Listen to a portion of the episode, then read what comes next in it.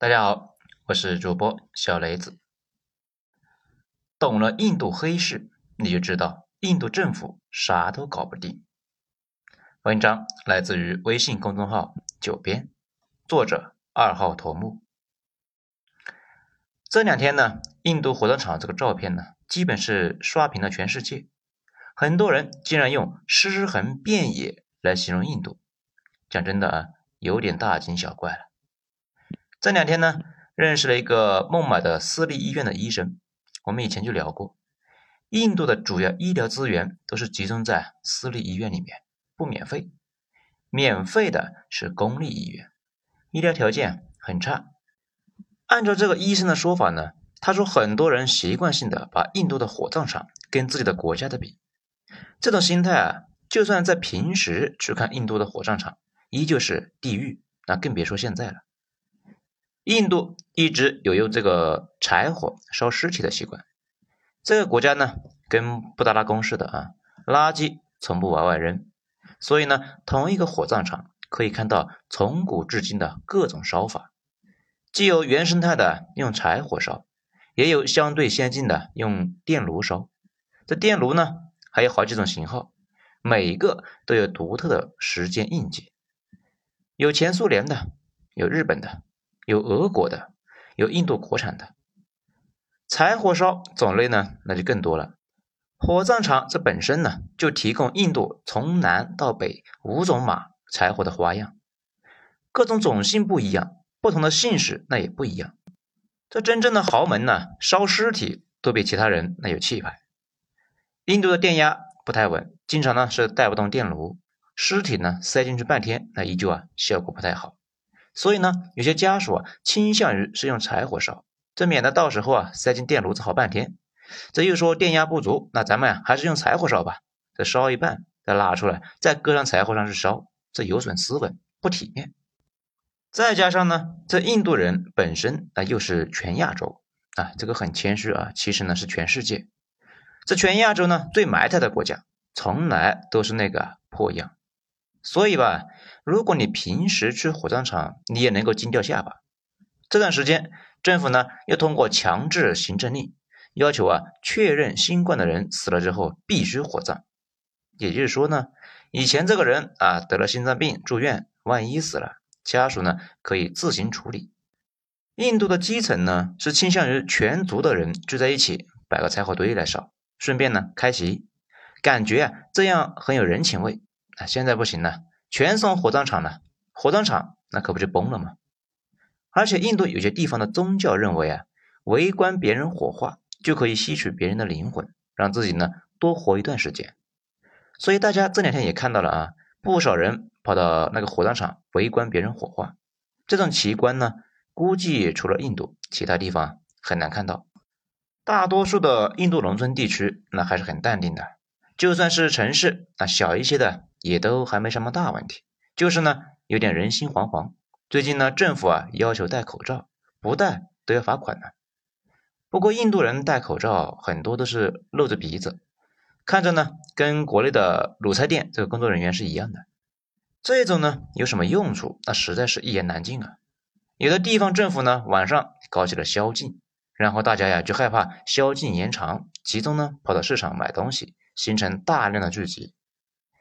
不过各地方的医院人数确实是增加了不少，造成了氧气瓶和各种啊真的假的说有效药的药物短缺。当然呢，所谓的短缺是正规渠道短缺，在黑市里面啥都有，虽然是贵了一点。据说呢，有的大商家会向你展示所有种类的疫苗，不论欧洲、美国、中国、俄罗斯还是印度国产，明码标价，就问你打不打吧。他听说呢，印度国产疫苗在黑市销路不好，那看来印度人的民族自豪感还是没有太掩盖这个理智啊。如果你有了症状，还没有太严重，从瑞德西韦到板蓝根，还有各种稀奇古怪的药物啊，都能够买到。我想打听啊，有没有牛尿？不过呢，最近啊，莫迪老贤都在催大家打疫苗，有几个呢，在大壶节闹腾的挺凶的这个上师神棍。节还没过完，那就挂了，被信徒抬到恒河边上烧了个干净。这对于牛尿、牛粪的信心呢，很受打击呀。你说你开始呼吸困难了，来，不要怕，氧气管够，而且呢是自称是从没有货的制氧厂直接拉过来的。再严重的话呢，崭新的呼吸机要不要啊？机子上面还贴着国立大医院的品牌，绝对啊不是翻新货。这还不放心吗？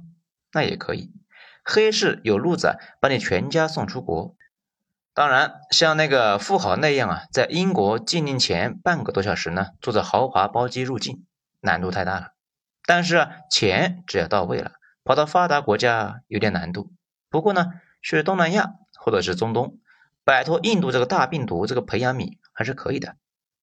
小伙伴呢，你就要说了，印度黑市真的这么厉害吗？嘿嘿，你把“真的”这两个字去掉，就这么厉害。来到印度的外国朋友。大包小包出了车站或者是飞机场，马上就会有一大群的人围上来。不要怕啊，不是坏人，是来拉买卖的司机。从出租车到三轮那都有。你说明白目的地，他们呢会开始报价。你选一个看着还顺眼的价格就开始砍，砍好了上车那就行了。等你安稳下来，走到街上，如果看到一群印度男人啊朝你围过来，呃，这里呢绝对没有女的啊，也不要怕。还不是坏人，看看他们手里拿的是啥呢？如果是拿的一沓钱，那这是换钱的。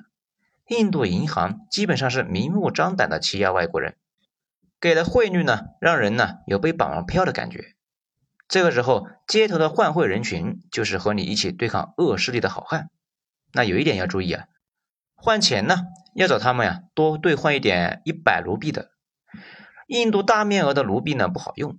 你拿来买不贵的东西吧，商家都会恨不得把有钱的地方放出你搅一搅，依靠钞票的味道啊来辨别真假的这个冲动。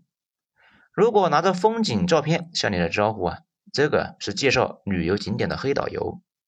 这些人的特点呢是会点英语和收拾的比较干净啊。如果和他们搭上，他们会热情的向你推销，从他妹妹到他家的猫，希望啊你变成他家的户主。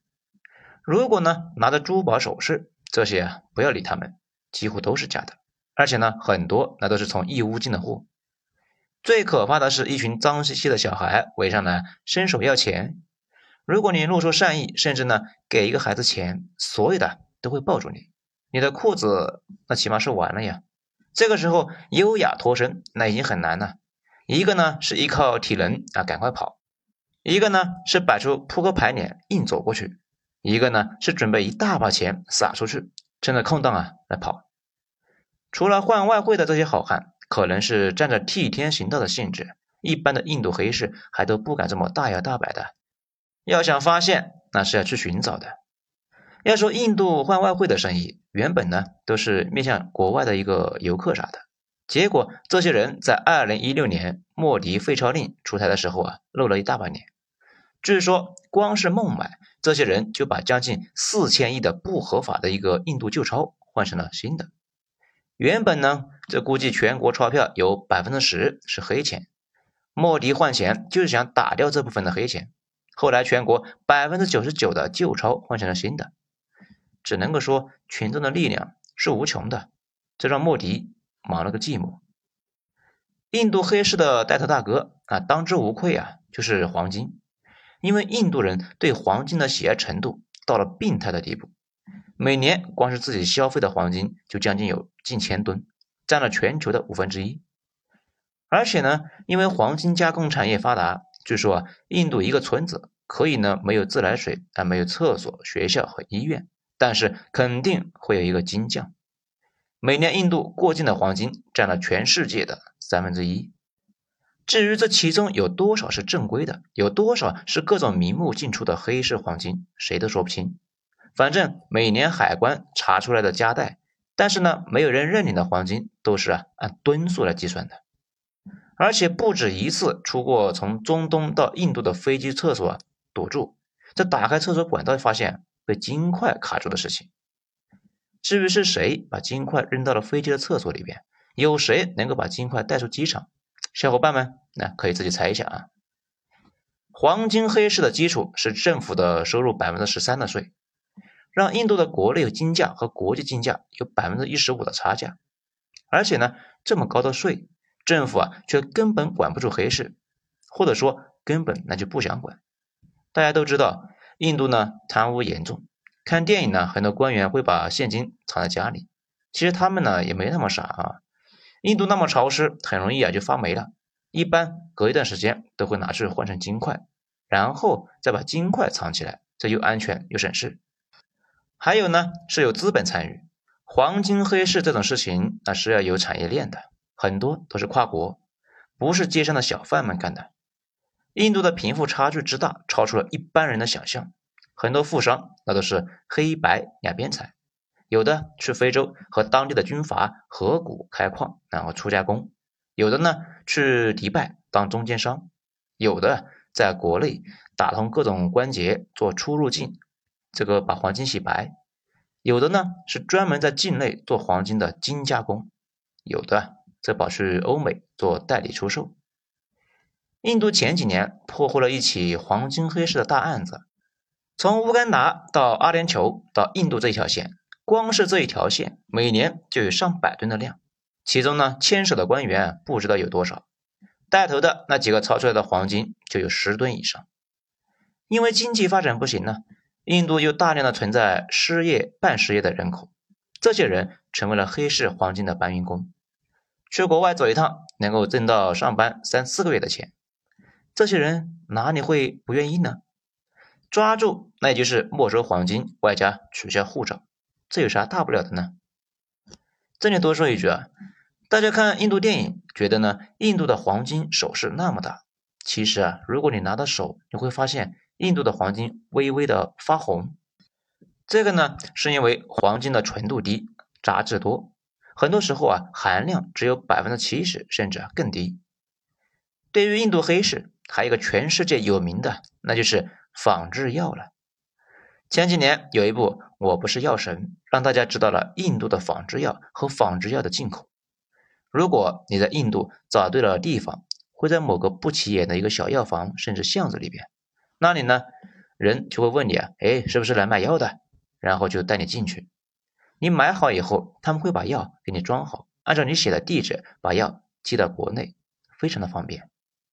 当然，这说的呢是可以进入中国的仿制药，这些不是黑市商人能够看得上的。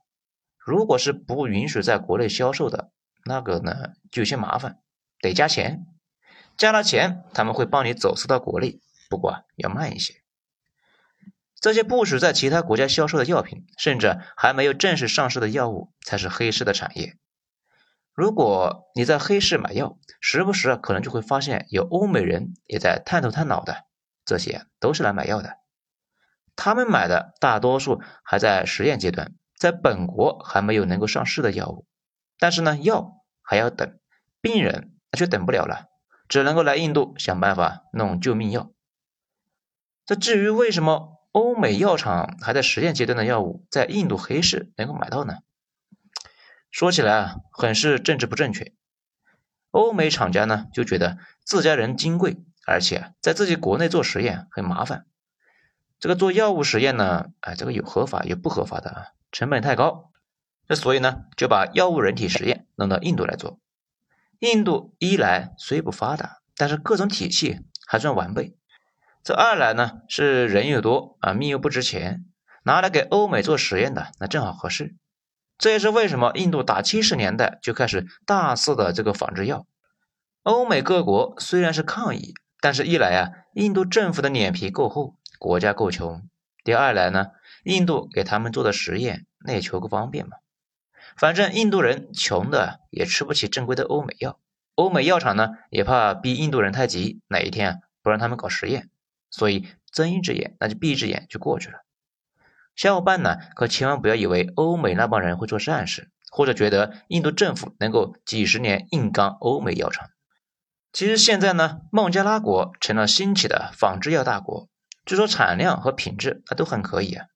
有去过孟加拉的小伙伴向我描述说，那边非常的落后，但是那些仿制药厂特别先进，就如同从欧美啊直接搬过来的一样，和当地的环境。这是完全不搭界，有一点虚无感。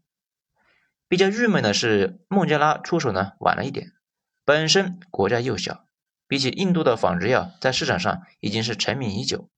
孟加拉药呢，这个名头啊又没那么响亮，销售渠道也不顺畅。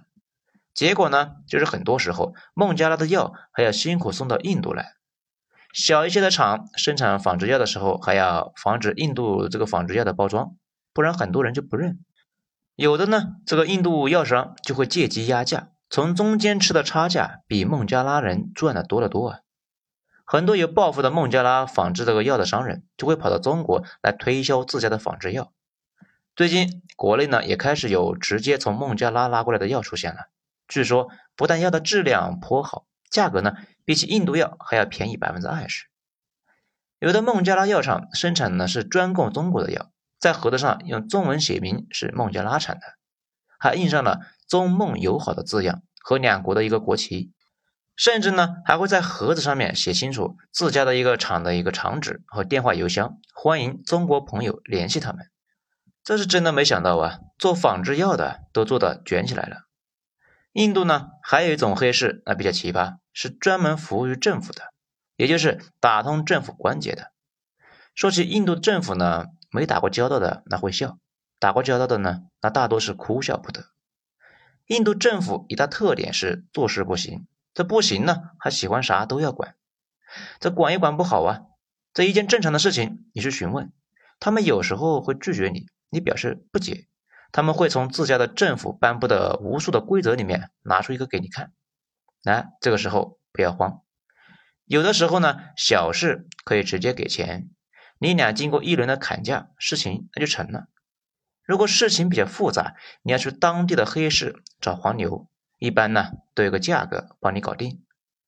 最奇葩的是，即使没有任何问题的时候，很多时候啊也要花钱找人，不然你省下来的钱。不够吃消气药的呀！如果你去印度政府办事，一定要在各个方面做好准备。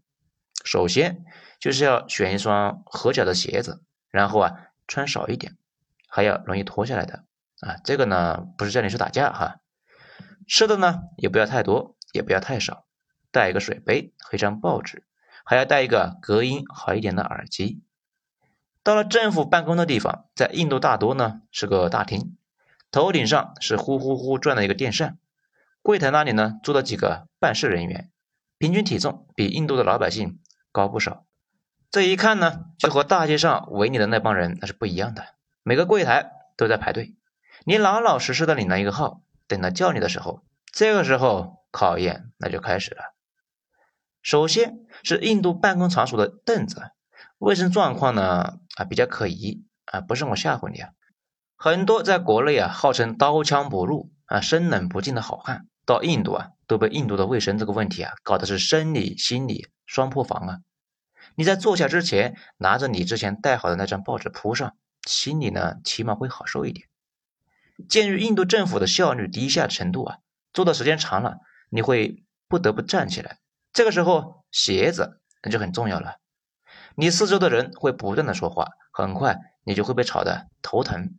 戴上耳机听听音乐吧，因为叫号的进度非常的慢。再看服务台的办事人员，一副呢不着急的样子，甚至时不时的慢悠悠的离开位子去喝水啊，去放水聊天，吃点东西，甚至呢拿个东西啥的。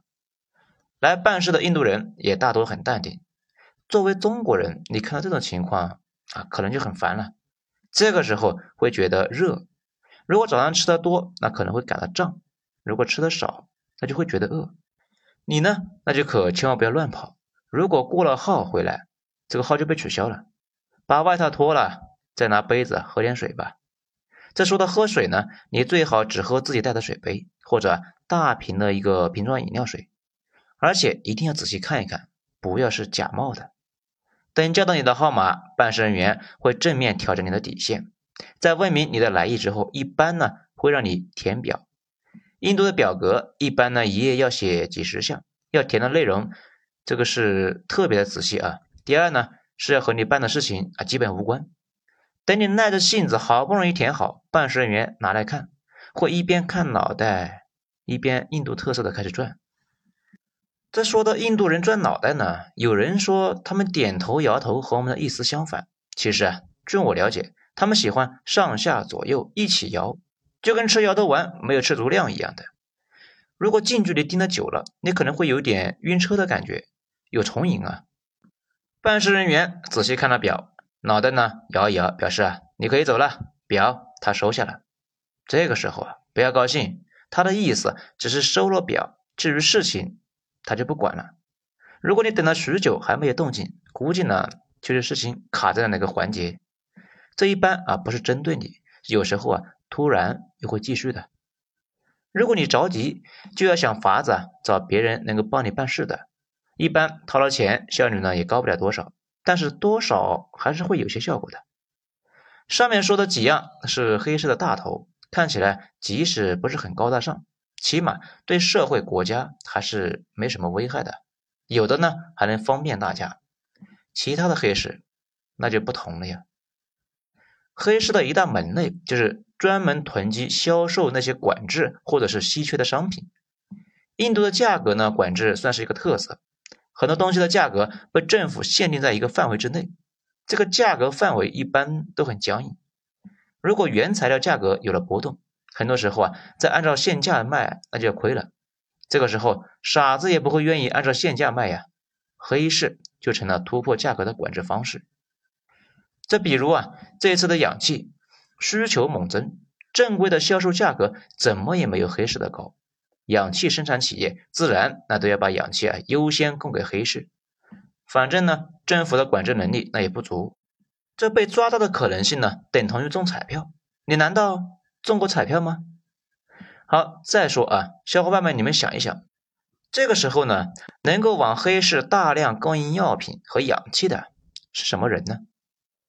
好，这一章先讲到这里啊，下一章咱们接着继续。